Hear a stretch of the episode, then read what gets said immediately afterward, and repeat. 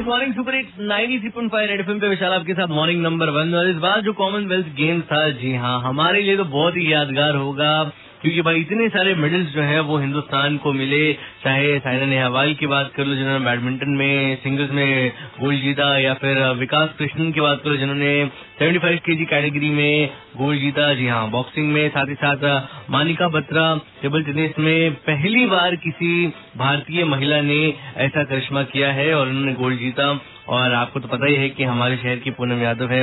उन्होंने 222 kilo weight lift करके gold जीता। तो आई थिंक ये एक बहुत ही पॉजिटिव सिग्नल है। एक बहुत ही पॉजिटिव एक साइन है कि हमारा देश जो है वो अब खेल के प्रति जागरूक हो गया और हमारे देश में एक से एक टैलेंटेड एथलीट्स हैं। बस उन्हें सही ट्रेनिंग और सही तरीके से गाइडेंस मिले तो वो ढेर सारे मेडल्स ला सकते हैं। सिर्फ़ कॉमनवेल्थ में नहीं ओलंपिक्स में भी ला सकते हैं। और मुझे पूरी उम्मीद है कि अगला जो ओलंपिक्स होगा, उसमें भारत जो है वो बहुत सारे मेडल्स जीतने वाला है। तो चलो भाई, इन सारे एथलीट्स को तहे दिल से शुक्रिया अदा कि उन्होंने हमारे देश का नाम रोशन किया।